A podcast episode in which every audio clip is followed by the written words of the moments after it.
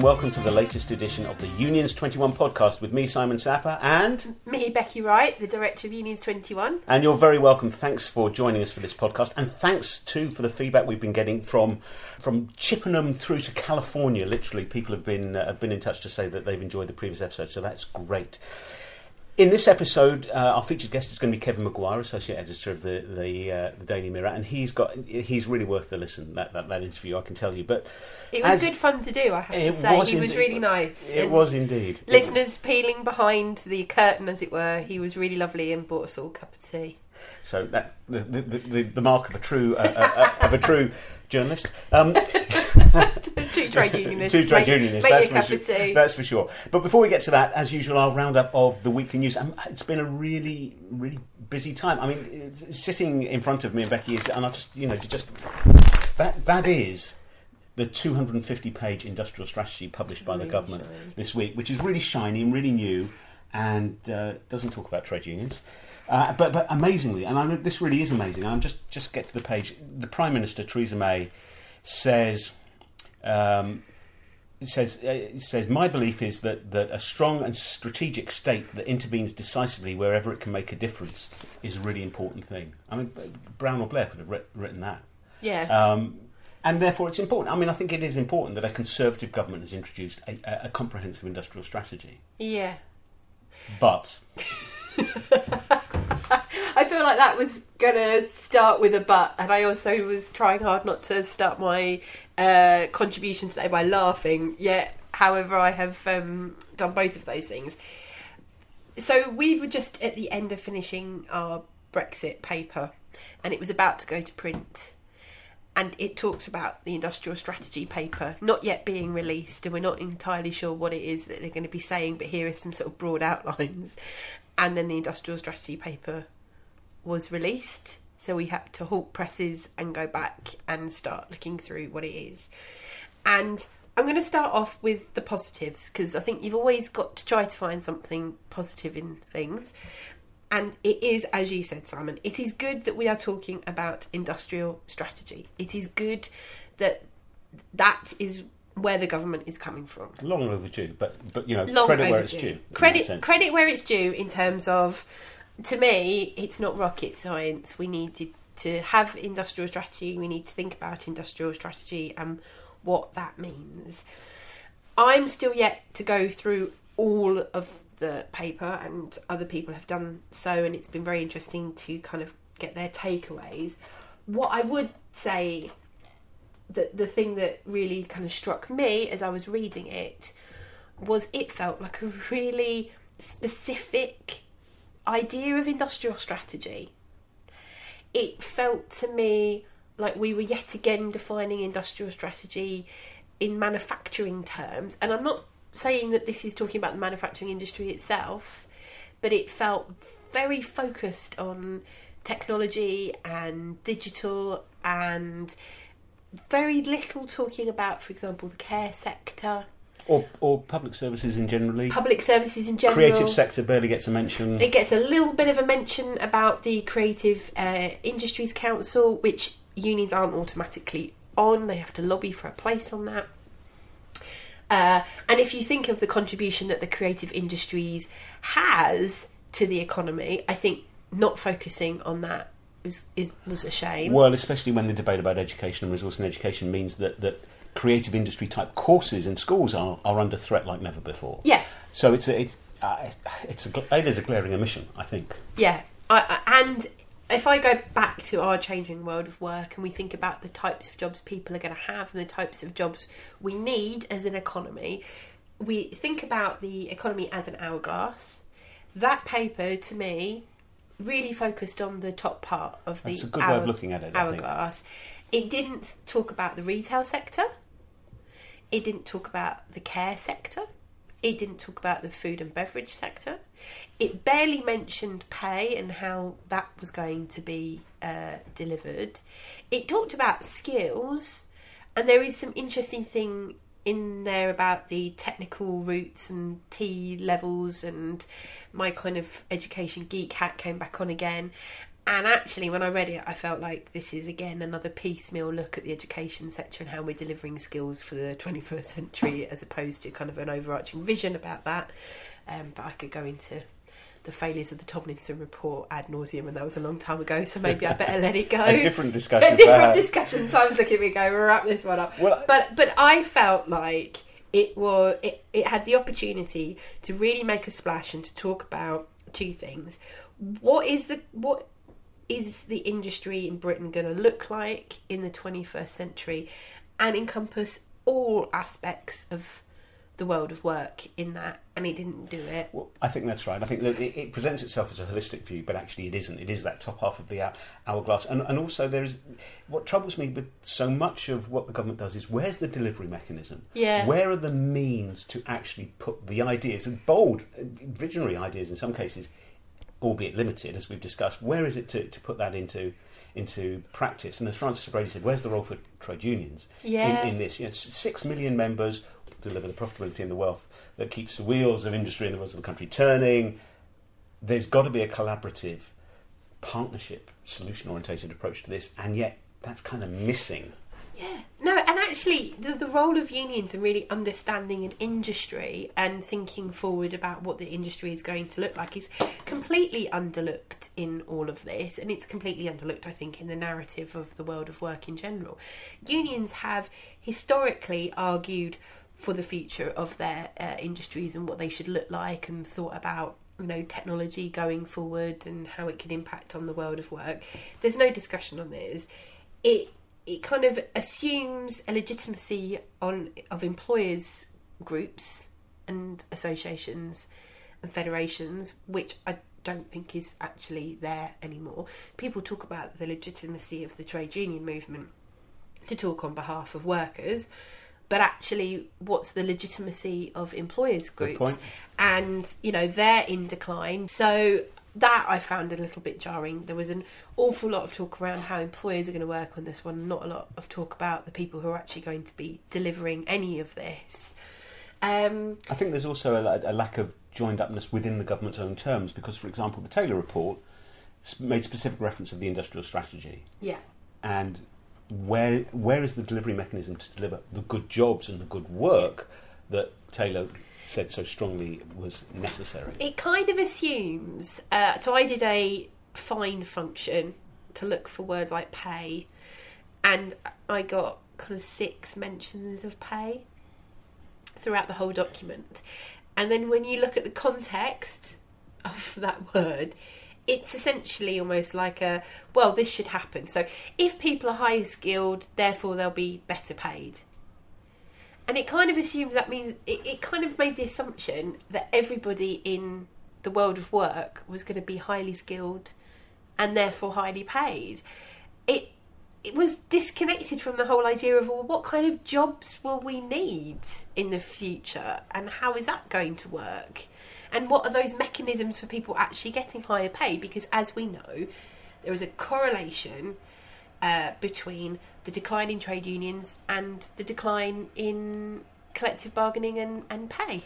Indeed, but but also without without being anti-aspirational, a, a, as it were. And as David Lammy articulates very pow- powerfully, you should be able to be someone who works on the bins and still have a perfectly happy, decent life with a reasonable Absolutely. sta- standard of living. So the, you know the, the breadth of the economy is should be encompassed in totality by an industrial strategy Yeah. and But and, that, and that's the crux of it, I think, is that if you assume that the only way to a higher paid job is to do whatever is determined as high skilled, and let's start with the whole idea of who determines what is a high skilled job Mhm. in the first place. Um, it it kind of almost leaves everybody behind on that one, and you know I feel like there is value in the world of work and there is a, a dignity in doing that, and people should be able to feel like once they've finished work, they have provided for themselves and for their family, and you know it, it kind of almost assumes well if you haven't got a degree, you won't get high pay, and that's I don't know. There's something that doesn't feel quite right in all of that discussion. So it was good that we have started talking again about industrial strategy. shame it came out on the same day as the news of the royal wedding though. Is that just coincidence? My my my mum said to me, uh, "You won't care about this, but Prince Harry's got engaged." And I went, "Oh, funnily enough, mum, you won't care about this, but they've released the industrial strategy paper." I mean, I think you know, we, what we can agree on is, is, is it's a start, uh, and and therefore the challenge is to to fill in the gaps and and to make the good things that are, that are there Yeah, a reality. yeah, yeah. So we need to be thinking as a movement. How do we do that? How do we push for that? Where do we put our resources to do that? Do we think this is going to help kind of get us more power and influence in our workplaces and in our industries, especially where we're not there? Well, that that's a whole. You know, There is a bit about sector deals. well, sector deal. I mean, the sector deals things are at the core of, of, of the next thing that I think we need to talk about, which is which is which is Brexit, Yeah. and because the Brexit toolkit is all about encouraging two sides of industry to talk, to collaborate, to work out what the issues are about Brexit for their industrial sector and what they're going to do about them. And Yeah. we've seen some initially good progress on that Mm. in, in, in a number of sectors, and then. Along comes this whole David Davis not not disclosing everything he promised Parliament he'd disclose, and we, I kind of feel that we've we're being dragged backwards as, to a certain extent. Yeah, I mean, I think that for me, this is this it kind of all works hand in hand. And I got to the point where I was reading the industrial strategy paper, kind of going, "Oh, sector skills councils." Were they actually a really good idea? Maybe we shouldn't have burnt them in the bonfire of the Quangos, and we should have encouraged not the trade union movement. When I say we, I kind of As a really actually, nation, I guess yeah. a collective nation, we Yeah. should have done that.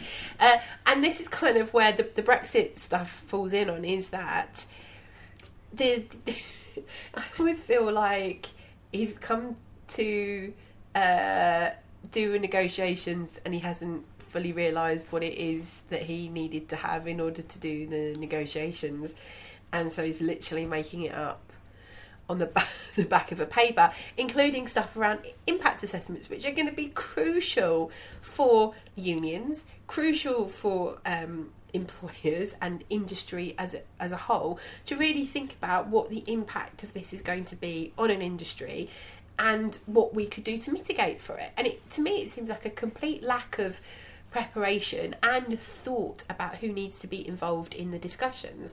And as a kind of sidebar to this, uh, the uh, political thinking podcast with Nick Robinson had uh, Frances on.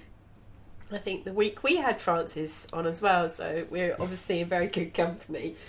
And um, he made the suggestion to her that Frances should have been one of the negotiators or part of the negotiating team. Well, of course you should have been. And I felt, duh, yeah. Like, why don't we have somebody who has negotiated her whole entire life, who knows what it is, who knows how you need to do it in the room? And part of that would have been having impact assessments and understanding where the strengths and weaknesses lie in our economy so that we could kind of go in there and know kind of how we needed to play things.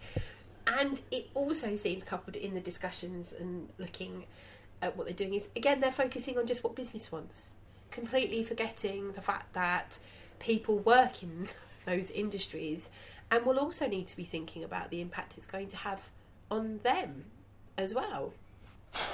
Well, I mean, that's that is the fundamental flaw. The prime minister and her view, and the government's view about about trade unions. I mean, sometimes you know she, she kind of talks like Macron and then goes and acts like Trump.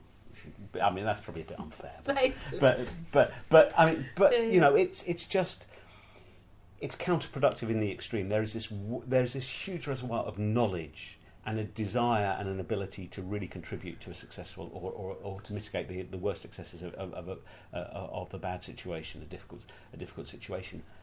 It's a national emergency, you could say. It's a certainly all-consuming debate ab- about about Brexit, and that embraces an industrial strategy uh, as well.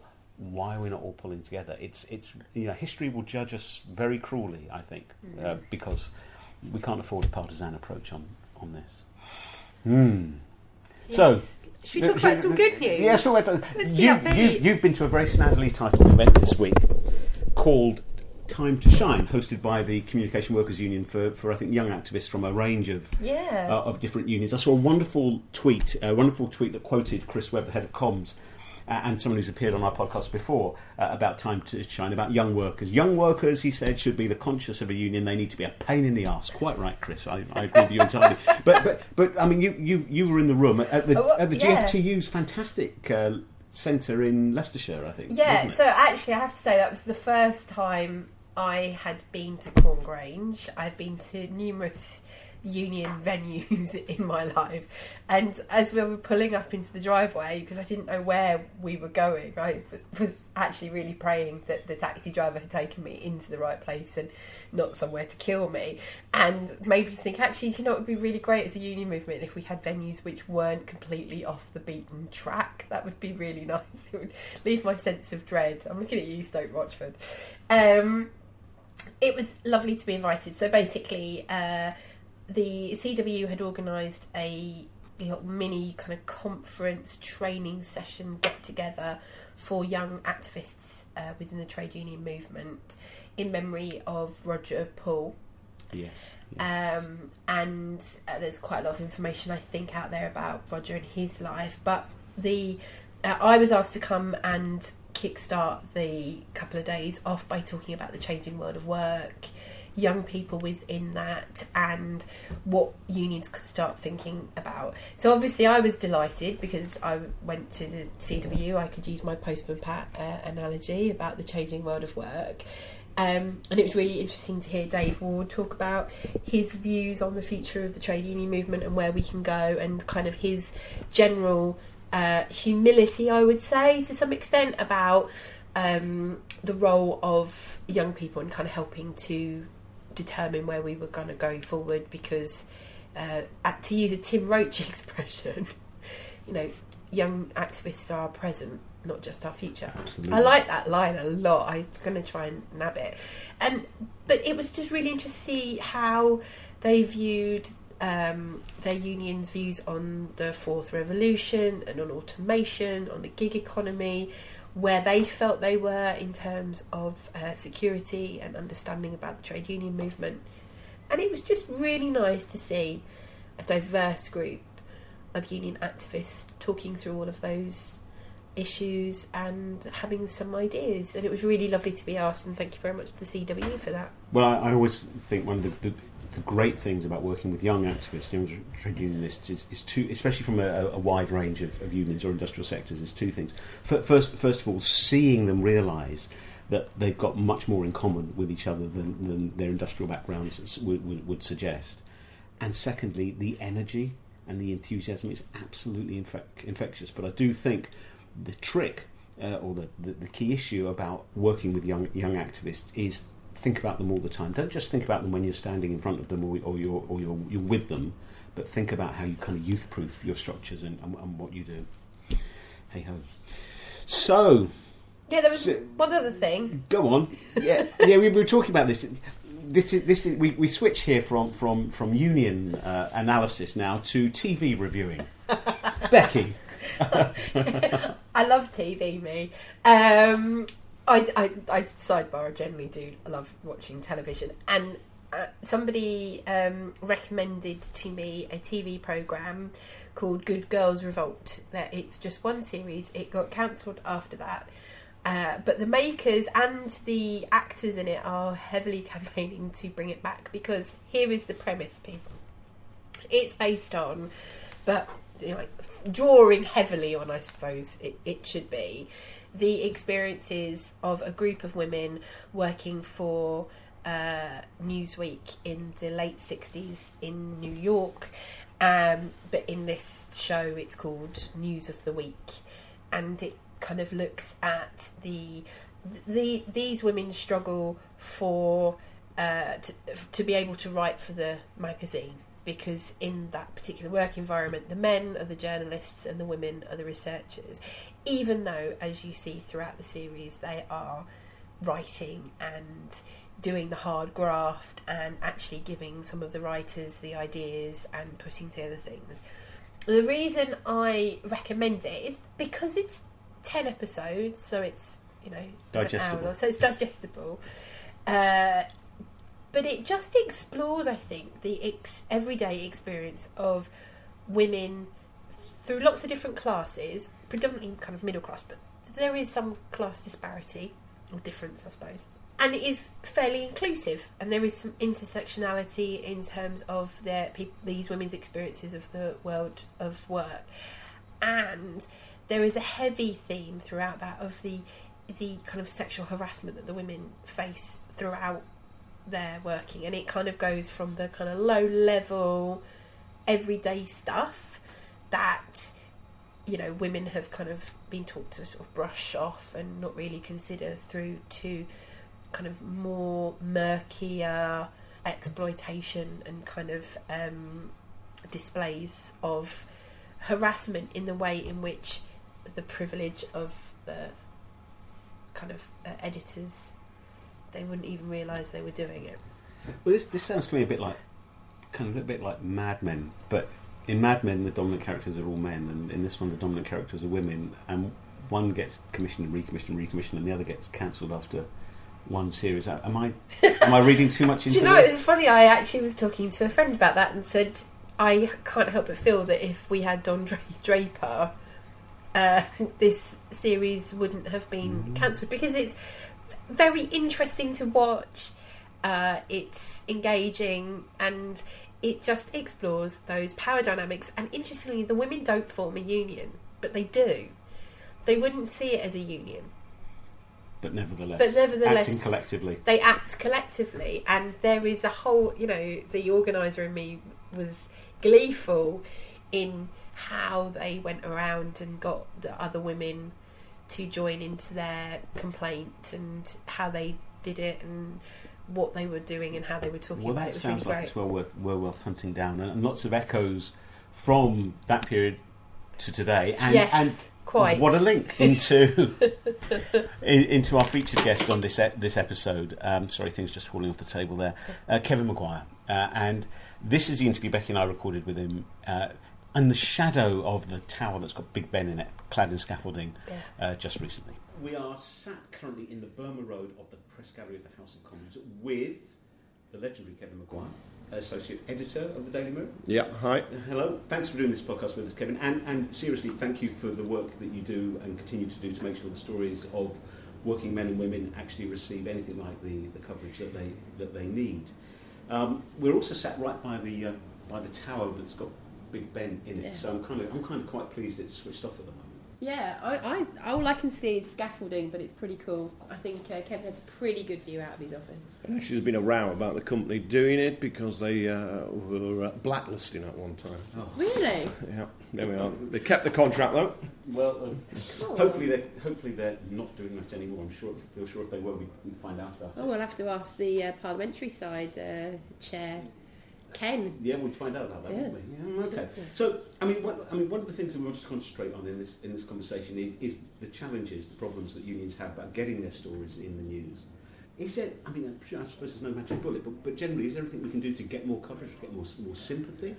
I, th- I think it's a lot better from the unions than it, it used to be. Um, I've got the grey hair to, to go back to the late 1980s uh, when I started uh, c- covering the world of work, uh, trade unions. And back then, there were many unions who just didn't want to talk to journalists at, at all. They regarded them often, for good reason, as utterly hostile, and no matter what they would say, if you, they were working for the Sun Express, Daily Mail, they would be negative. So they just tried to freeze out most people. Unions have come uh, an incredible way since then and are far more sophisticated, better clued up.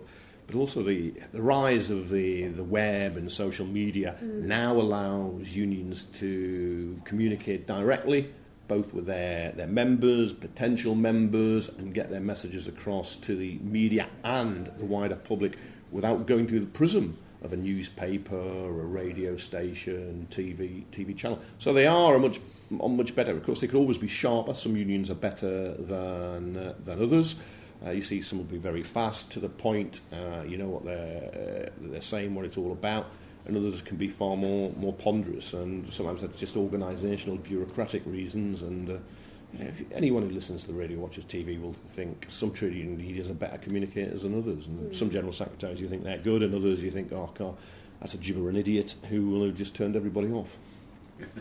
Nervous. Yeah, silence. nervous Well, laugh. Well, you want names, do you? Are the names of the gibbering idiots? No, definitely none of the Unions 21 supporters, she says. Oh, really Lord. hastily.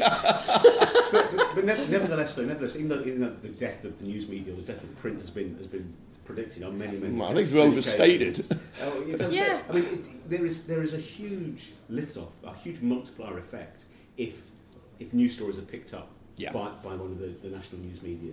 Yeah. Uh, net, net, Oh, massive, networks. massive. And, and th- therefore, that, that premium, that dividend, if you like, is something that unions anxiously seek. Yeah, well, the, the mainstream uh, media, as it's kind uh, kind of called, the uh, MSM, still sparks so much uh, of de- debate that you get on social media anyway. Yeah, whether you're yeah. on Facebook, Instagram, or, or Twitter, it's often in reaction to what's been reported.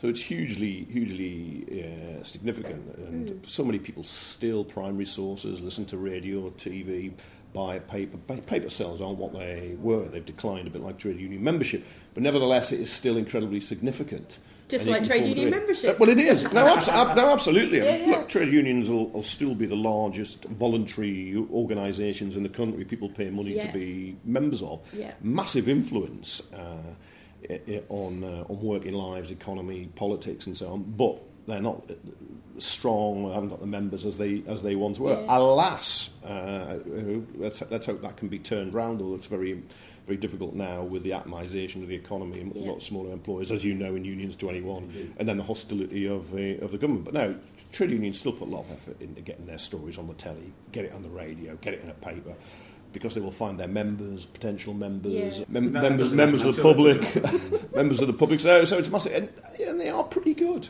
If I if I ring up, uh, you normally get an answer because I find the trade union, whatever you're writing about, if it's in the world of work, they will know more than you. Yeah. They will know more than just about anybody uh, uh, except those who work in that, that industry. And I listen to people uh, being interviewed on. Uh, on uh, on the radio, and it you know it might be Mick Whelan at ASLEF, might be Matt Wrack at the FBU, it could be uh, Tim Roache, Dave Prentis, Dave Ward, Len McCluskey, whoever it is. If there's a dispute and an issue, they always know more than the interviewer. I can tell where the interviewer will will often go, but mm. they just don't know as much. And trade mm. unions are, and general secretaries and officials, they tend to be pretty open and much better than uh, you know, the other side, the company bosses mm. who come on and are worried about shareholders and investors, speculators, and their bonuses. As they're uh, rather rather negative, you know, trade unions themselves are pretty negative organisations in the sense you're often de- defending what Yeah, you have, yeah, yeah, but, ne- but nevertheless, nevertheless, I, th- I think I think the current crop of general secretaries are pretty good Yeah. uh, you know, tribunes of trade unionism, and of course Frances O'Grady herself at the at the TUC is just kind of, just kind of fantastic. And one of the huge errors of uh, the, the Brexit uh, campaign, the referendum campaign, well, she hasn't wasn't actually used more. No, my mum loved. My mum loved Frances on the uh, on, on the Brexit campaign. She uh, anybody who's been taught by me over the past kind of five seven years will always know I invoke my mum because she's the normal person Yeah. in my life who doesn't vote, is not interested in politics, but always has an opinion on absolutely everything. And she, two two things kind of happened. She was like, "I love that Frances Yeah. O'Grady, isn't she lovely? Doesn't she come across common sense. She talks. common sense. She talks joined up common sense, and I. Yeah. That because we're, we're all using, many people who listen to your podcast will just be used to Frances and know Frances and know her strengths and her charm and how Yeah. engaging and compelling she is. Which we kind of take it for granted. And I, like Yeah. your mum, people were saying to me after that debate, uh, "God, where they been hiding her? She's Yeah. very good." I thought, "What hiding her? She's been everywhere." They- they- but during that during that referendum, which was still a crushing narrow defeat, it was Mm. just so much of a an establishment argument on the right of British politics Yeah, yeah. between, on the one hand, Farage and Johnson and Gove, and then on the other, Cameron and Osborne. And everybody else was struggling to get a, uh, get a, you know, get, get a shout. And Stronger In was just awful, that campaign. I went to the launch, and, it, and the launch was all establishment, uh, it was all uh, people running companies. And I was thinking, where is, the, where is the worker from the West Midlands in manufacturing? Where is somebody from, from Yorkshire in the service economy? Somebody who could speak Yeah. for for working people, and they, they weren't there. And it's, it's unions give working people a voice. Yeah. That voice would not be heard without And- trade unions. And actually, uh, this is something that's really interesting in terms of we're doing some work with unions at the moment around Brexit and the skills gap that's Yeah. going to appear and kind of basically trying to say, well, what are we going to do in Yeah. these industries because we're not, you can't just replace them easily. A, a midwife is not, you, you can't just No. kind of advertise and anybody just rock up and deliver a baby. You need to train them. And the RCM are saying that they've gone from something like 40 midwives. Uh, pre-Brexit, coming into the into the in uh, from outside the EU or from inside the EU Each down month. each month Yeah. to two, Mm. And that's even before we've got Brexit. Uh, and yet, we've still not got, I think, a, really a compelling way to talk about that so much. Whenever I hear about Brexit, even still now, it's always about well, business wants to have a say in what goes on, and we've sort of been trying to say, no, well, no. I think you'll find that there is a significant other voice Yeah. when it comes to Brexit, and that's going to be people who are doing work and working on Well, that. trade unions exist uh, through industrial organisation and politics to take control of business for the for the interests of, of working people, whether whether they're a cleaner or you know, a physiotherapist or, or somebody working in a, in a big commercial company. That's what they're for. But you, you're right, they get squeezed out. But it is, you know, the unions were written off a bit. Overwritten off after those big disputes, the P and O dispute. Uh, remember in Dover in uh, 88, Wapping before that, of course, the miners' strike, 84, Steel as well. 85. Yeah, it just went, it was almost an avalanche view of unions. They're up there at the top, and then all of a sudden they're at the bottom, and you could just ignore them. Except it's, it's not. It's almost like there's there's the subject, and there, and there's the message, and then there's the messenger as well. Yeah. And, and, and part of the way Frances, for example, can, can, can engage is because she's different, but she's speaking to a big constituency. Mm. Um, and, and I almost kind of think that, that perhaps we need, almost need Britain's Got Talent for, for unions, if you like, to get to, Strictly. dear, dear Simon Cowell, could you come and No, please. Yeah, yeah, No, no, no, no. That's just Simon just wants to sit on a table and just kind of put X's around. Actually, it's it. strictly Yeah. come organising. I could now see it. We could be just yes. sitting there as the judges. Yeah, that's a very good approach in that workplace. Uh, yeah, they've signed them up. There we are. They're dancing off now to the membership form. It's like direct debit the lot. Tick the box. Every, everybody's love that. I everybody's love that. laughing, but now I genuinely am thinking about whether we can incorporate that into our conference next year. Oh yes, definitely. It's got to, it's got to be an idea where an idea where. But, but Simon, you're right though about the it's, it's all those bits. And I often I often think, and it, this happens in politics, and it, it, it happened with poor Ed Miliband, uh, where it, it wasn't Red Ed that hurt him; it was Odd Ed. And if you think the messenger's a bit strange for whatever reason, whether it's personal or, or political, you don't listen to the message. Yeah, yeah. Uh, it happens all the time. you don't trust the message. No, you don't trust the messenger. You're not going. You're not going to Yeah. trust the message. And, and opinions get formed so quickly, of course. Uh, some uh, there's a there, there's a young group of, uh, of, of people in southeast London who form their own news channel. Wonderful stuff, uh, and, and, and they work on the basis they've got to grab someone in six seconds, or actually Yeah. the, the window closes. It's first impressions, isn't it? They are absolutely, uh, you know, that's can be wrong, but they're very important, and we all make them. Before we get too gloomy, um, what do you feel are the next kind of big issues that are coming up? Is, is, are we really engaged in a struggle to change the narrative above all else, or are there subject-specific areas, or is it a mixture of both? Where, where do we need to be looking? It's, it's funny, the the narrative has been changed to some extent against uh, against austerity, against uh, freezing public sector pay or increases that were always below the rate of inflation, so wages were squeezed year on year. The narrative has been turned back to nationalisation in, in some cases, it's public ownership, it's been turned back to building council houses.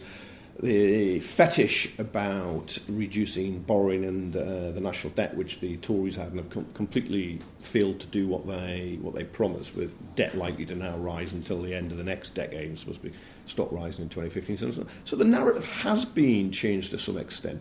But unions, are they still? Do people go to work and think I must join a, a trade union? No, they don't. It's still most people who don't join always say, "Well, no one asked me."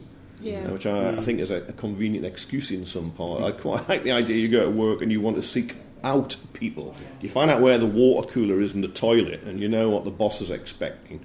And why can't you find out where all your, your colleagues are uh, you know, banding together in, in, in support and solidarity, and often professional pride, it's got to be said. Uh, but nevertheless, I think unions, unions still haven't cracked how to organise properly. Uh, mm. Otherwise, numbers will be soaring because the workforce is now what 32 million. Yeah. Yep. 28 million of them uh, uh, indigenous born, uh, British born. Um, there's about 2.4 from the rest of the EU, 1.2 from outside the rest of the world, and yet union density is, is gone down. And even in the public sector, where you have recognition, you will find local authorities, for instance, where the, the density can can be below 50%. Yeah, yeah. yeah and we lost 209,000 public sector union members last year. 209,000. That's people made redundant, shrinking of the public sector. then if the, it's small businesses that are growing, yep. it's harder. It is harder to recruit. But if you work in a small business, you sometimes need that support of a trade union even more than you would in a big workplace. Yeah, yeah. And I think as well, from experience of organising in those kind of workplaces, is it is more labour intensive to know those areas and to know where you're kind of going into. I often find whenever I pick up a, a comment piece about unions, mm. it's often to tell us how rubbish we are. Yeah, and well, how we should always change. Yeah, and I understand that because I do. I do think there's an element like everything, like we kind of have to change. But some, I mean, obviously, it's a, it's an easy piece to write and it's a good piece to write to some extent, like it will get you bylines and things, it, it, goes in. But I often think it's not the whole whole story. Whereas if you've actually kind of, you know, gone out there. I mean, I've tried to organise travel agency workers in a non-unionised yeah. industry, and it's just bloody hard. Yeah, well, work. yeah. We sometimes, we sometimes have the quip in, in the media of you know bad news is good news, and yeah, good news is no news. Yeah, uh, yeah. But I think I think the the view, the view of union, certainly in in newspapers, we have a, we have a right wing Tory press in, in Britain. Ken Clarke describes it, a former Conservative mm. cabinet minister. Yeah, yeah. He describes it as such, and they're pretty hostile to trade unions. So they almost always look for the worst uh, worst side, and that's a, a that's a function of ownership. Yeah. And that these companies are owned by very rich men by and large, or speculators who invest and they see trade unions as on the other side in, in terms of uh, their own employee relations. You see, you see that the Mail, you see it the Sun, uh, the Times, which is very anti-trade union paper. I think the two papers that are most anti-trade union are the Times and the Sunday Times. Quite why that is, whether it's a hangover from what, yeah, yeah. I'm not sure, but they're worse than the Mail often.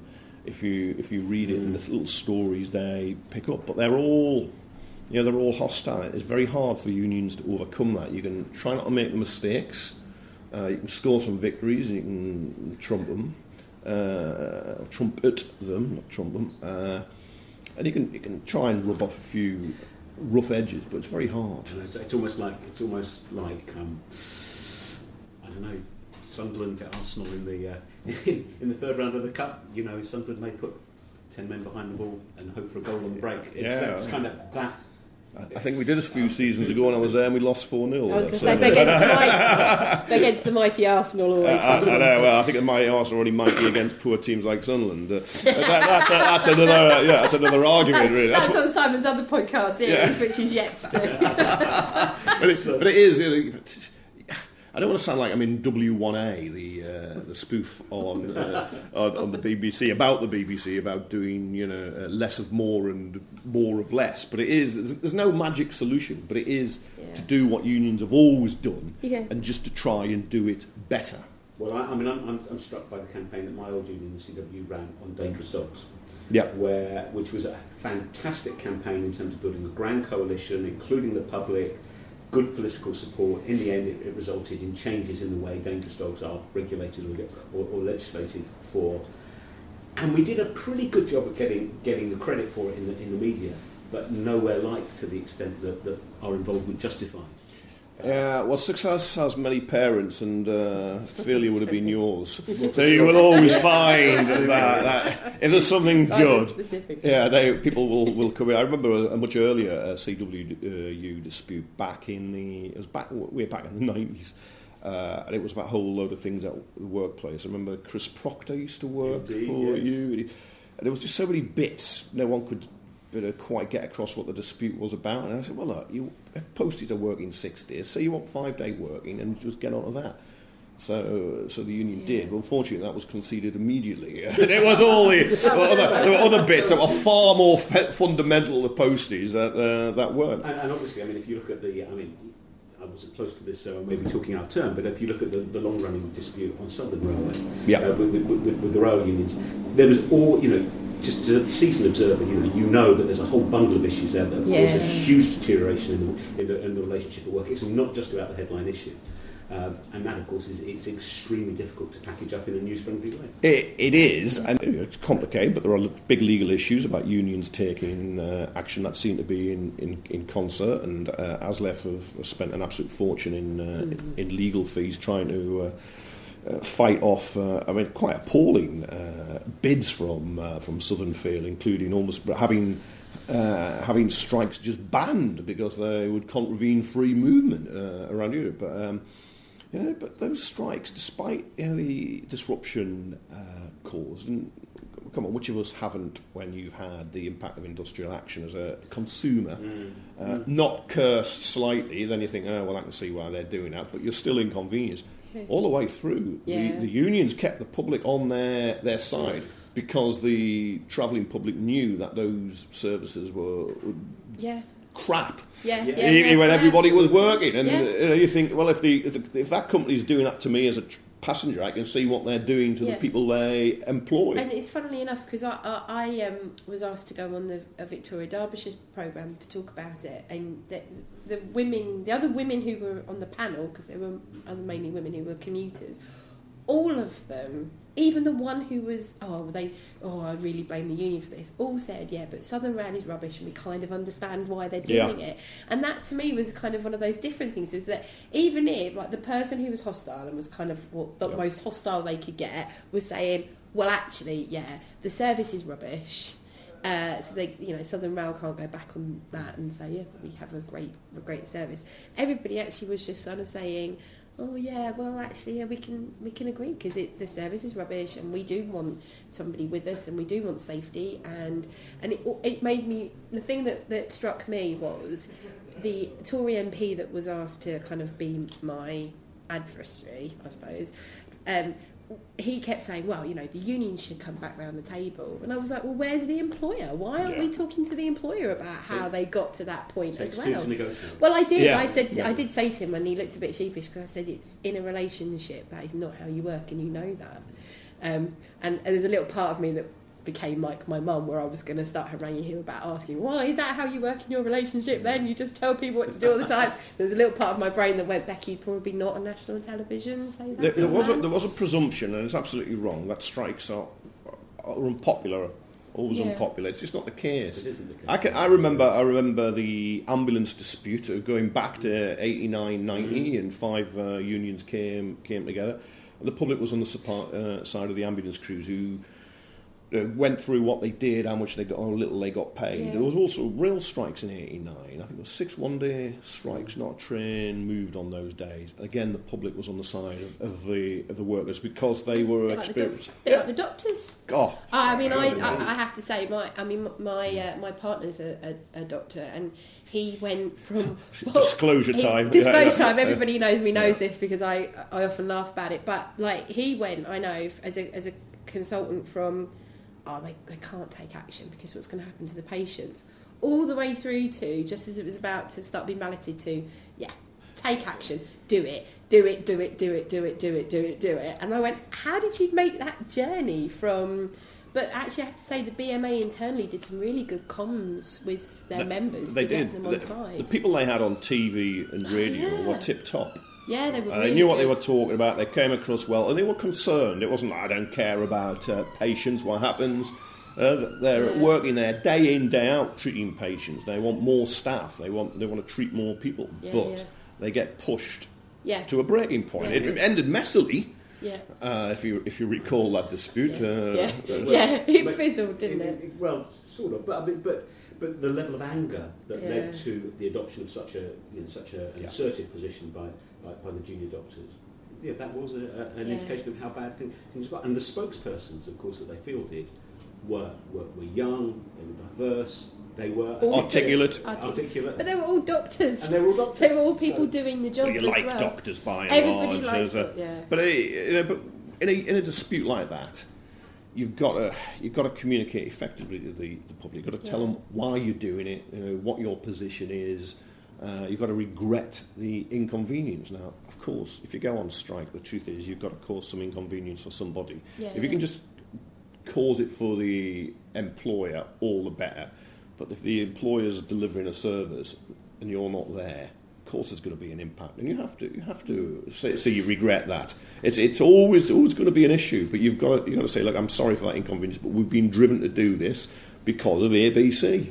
In terms, of, in terms of in terms of what the landscape looks like from a journalistic point of view, Kevin. I mean, you know, I come from a from a, from a generation where I would read stories by Alan Jones and Christine Buckley and the industrial correspondents. But and Christine, of course, still Mhm. still still active. But there are very few industrial correspondents now, and, and, and those that look at industrial matters seem to have a wider brief, like you, you, you- yourself, Paul Mason, or John Harris, Yeah. or, or, or, or, or whatever. Who, who are the who are the people that we might not have heard of that you, that, that Yeah. you see as, as, as protecting the journalistic heritage into the future? Uh, Conrad Landin is very good on the Morning Star, and he also writes for the London Review of Books and uh, sometimes the New Statesman. He's, he is very good. Uh, but Alan Jones in the kind of uh, is is the last of a dying breed, really, at the Press Association, real veteran of it. Uh, you know, there's no trade union number uh, that isn't in his contacts book. You know, that would be worth worth having. But it is. It's now often you get sort of general reporters, political reporters, and they will they will just do it as they go along. You know, Owen Jones is very good doing his uh, his Yeah. blogs and his vlogs, uh, whatever they are. says, says Yeah. the print man. Anyway, I, think, I, think, I think I've heard of them somewhere. blogs, vogs, pods, uh, whatever. But Yeah, was- yeah, uh, things. But it was funny because as we were we were coming in, I was saying that you know, like in my entry or understanding of the trade union movement coming from a, a working class family in the London southeast who weren't union members because they were all like builders, they Yeah. weren't political, but everybody obviously had an opinion. The the first thing I ever knew about the trade union movement was watching Congress uh, on BBC Two. Uh, and that's how I don't know. I must have been off school uh, in order for that to have And, happened. and being but punished. I think I was. I think my, I was with my grand. I used to live with my grandparents. I think I was. She was like, you know, watching it, and I just like sat down and started. And and I remember then, you know, oh, that's the that's the season you'd get Congress, Yeah. then you'd get all the political things, and we don't have that anymore. It's not part of that kind of uh, fabric, and that's one of the things I was saying. Like, um, how do we get that kind of awareness? And if we don't have a, a big sea of industrial reporters Yeah. anymore, and we're not supporting it, then how? No, and it's not quite the same as the, the TUC or, for instance, the GMB streaming.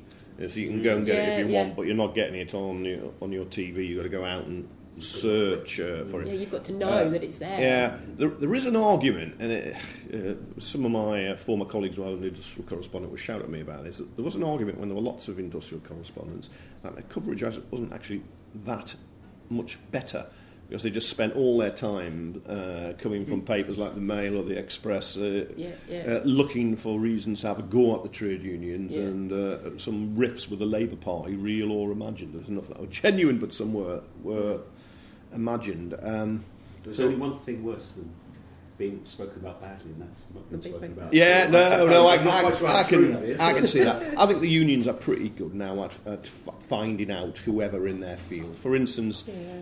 a lot of the health health unions, of Unison and RCN, will go through the health correspondent, Yeah, health yes. uh, health editor. Um, the Home Affairs will do that, edu- you know, education. I think that's what's happened. But that world, that general world of work, I still think there is a vacuum uh, of just analysis on pay and hours and conditions and what it's really all about. And I always, I always think if I ever did anything myself, I would, but then I set up something of my own. I would set up something around the world of work, probably online now in, the, Yeah, yeah, in a modern your own- world. your own vlog. You'd, you'd, you'd need less money to you know to uh, to set it up, of course, than, than something published because it is it is underreported and it's Yeah. it's under it's under discussed. So It's in truth. And, and there's too little attention. What we're Yeah. finding with our with our Brexit work is is there. I mean, we know that at the political level there is just Mm-hmm. an absence or a paralysis of policy. Take it big, but actually in practical terms, what unions are doing internally and in their industrial sectors Yeah. is just is just way behind the curve. But we're seeing signs in, in aviation and health and so on of, of what essentially is sector level bargaining. Yeah, to, yeah. to, deal, to deal with the planning issues and resourcing issues associated with Brexit. And that's a long overdue kind of renaissance that I think is starting. In most trade unions were against Brexit. There were, I mean, the RMT, for instance, uh, went off on their, their own branch line. But most unions could see what would happen uh, in, in terms of jobs, uh, risk to uh, to employment legislation. The fact you want to work closely with your neighbours and your workers in other in other countries, you see all that, and and also the you know, let's, let's let's be honest, the concerns about migration and uh, and some really nasty racism were, were, were drivers in the Brexit campaign, which was mainly on the right. You get a few useful idiots in Parliament, the, the Labour Party here, but there's probably only about ten of them. The rest of them could see what happened, and then you had that uh, outpouring, that uh, dam of dreadful racist abuse that came after after Brexit. That tells you why Brexit's a bad bad idea. Most unions cottoned onto it, but it is just one of the great tragedies. Somehow, it wasn't done better and louder. And mm. I thought Jeremy Corbyn, as a kind of Eurosceptic for remaining in, had the right position, and that kind of view. If the wo- referendum was going to be won to remain, would be, be crucial. But Yeah. I used to go to Jeremy uh, Corbyn's speeches, and I got a lot of time uh, for him. But he, he, he went and spoke at the Unison conference just before the referendum, in the week of the referendum, and he devoted just a couple of sentences to the big issue confronting the country at that time. The rest was his just well rehearsed, well trodden union speech. and Well, it, I- yeah, the, the referendum was lost because Cameron called it tactically, and two thirds of Tories voted against it. Two thirds of Labour voters were for it. Labour shouldn't get the blame, but Labour and the Labour movement could possibly have changed the course of history for the better by defeating. I'm, I'm, I'm really, I'm really sure uh, that that actually too many people in some very sensitive positions pay too much attention to opinion polls that turned out to be disastrously wrong. Well, which uh, it gave, gave a sense of complacency. Absolutely. And I, I under- I understand too in some of the some of the big general unions in particular uh, that their members were their workers were split. Yeah, Yeah. yeah. Then- Uh, I understand that, that's- yeah. but but unions But- unions are you know you're a general secretary. You're, you're not just a secretary. You're a general as well. You've got to take a lead. Same people on executives. Absolutely, absolutely. Oh, before before we we we, uh, we, we wrap up our conversation, uh, I'm sure a lot of listeners will, will come across things, will have things in their minds, or will be involved in things at the moment, or something will happen to them tomorrow, and they'll think that's a good story. That would look that that would that would suit. If people Yeah. want to pitch ideas or stories to you, how, what should they do? All right, my email first, which is kevin.maguire at mirror.co.uk. That's M A G U I R E, first name dot second name at mirror.co.uk. Send me an email and get straight to the point. Keep it as factual as you can. Uh, very tight. Sometimes what uh, appear local, regional stories become national stories.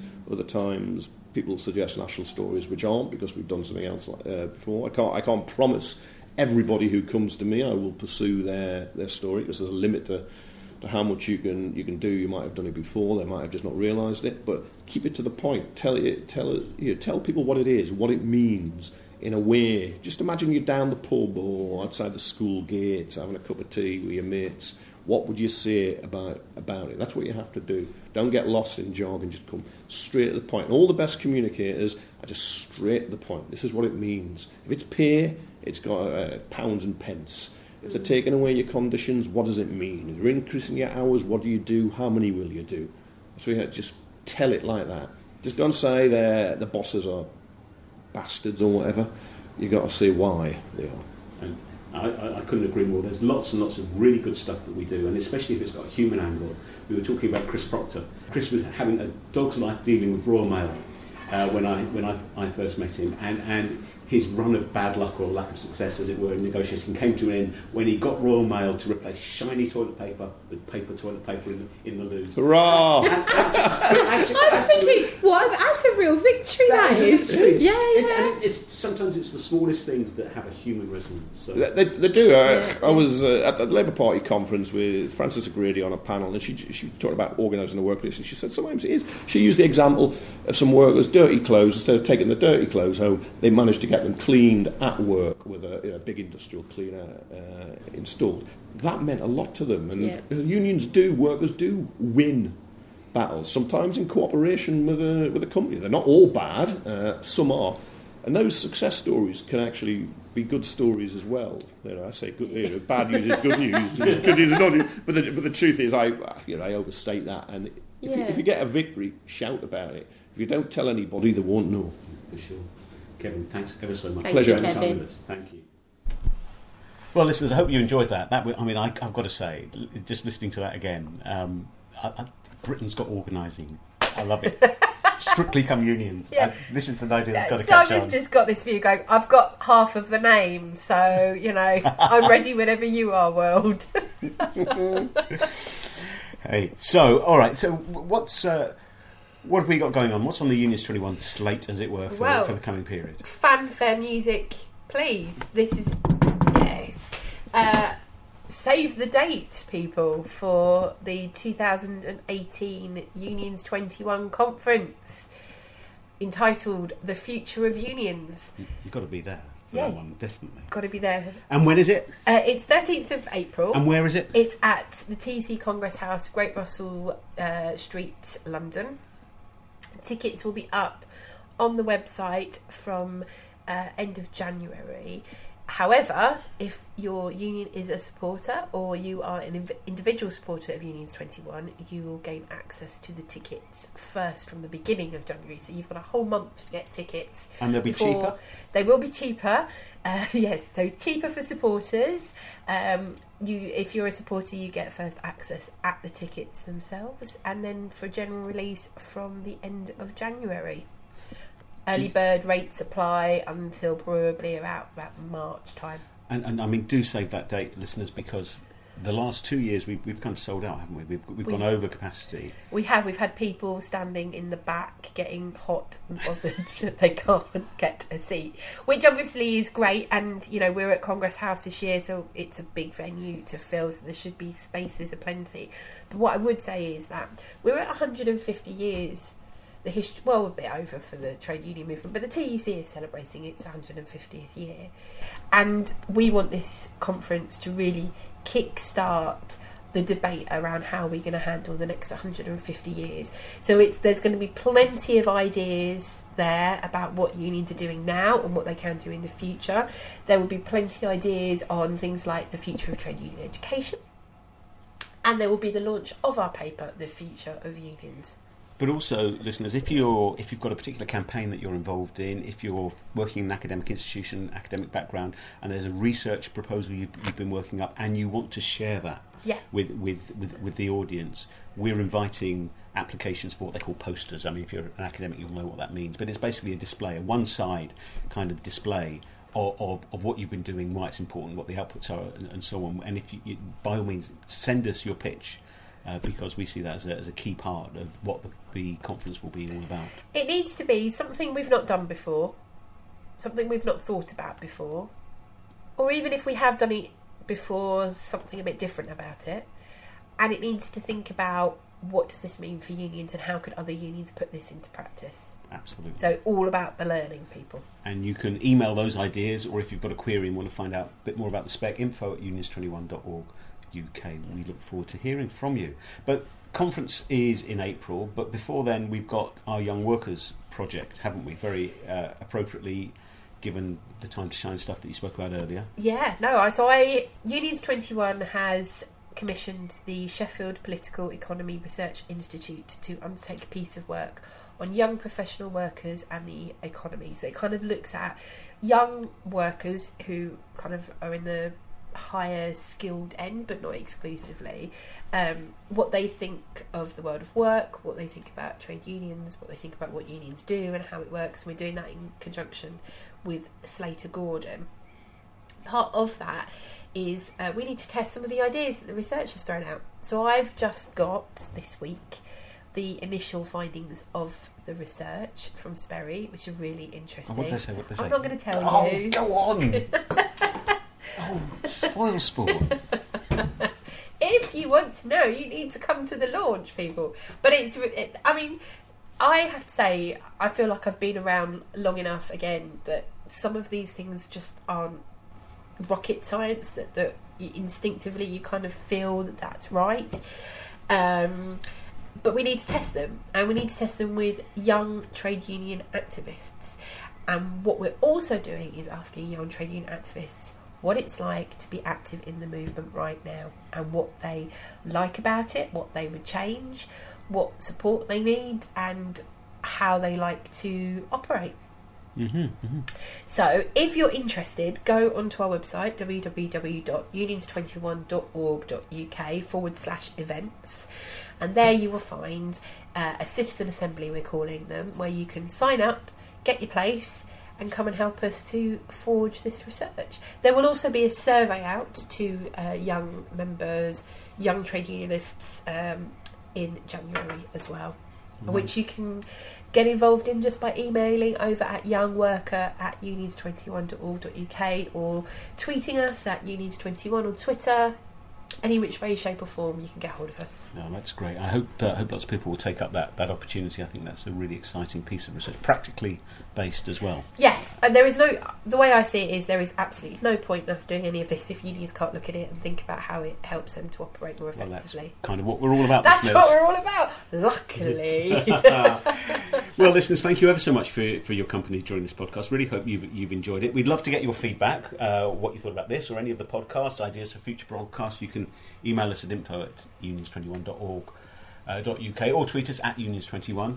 Uh, we'd love to hear your views. We want you very much to be part of the discussion. We'll be back in a couple of weeks with our next podcast, but until then, it's me, Simon Sapper, Me, Becky, Wright. saying thanks ever so much for listening and goodbye. Bye.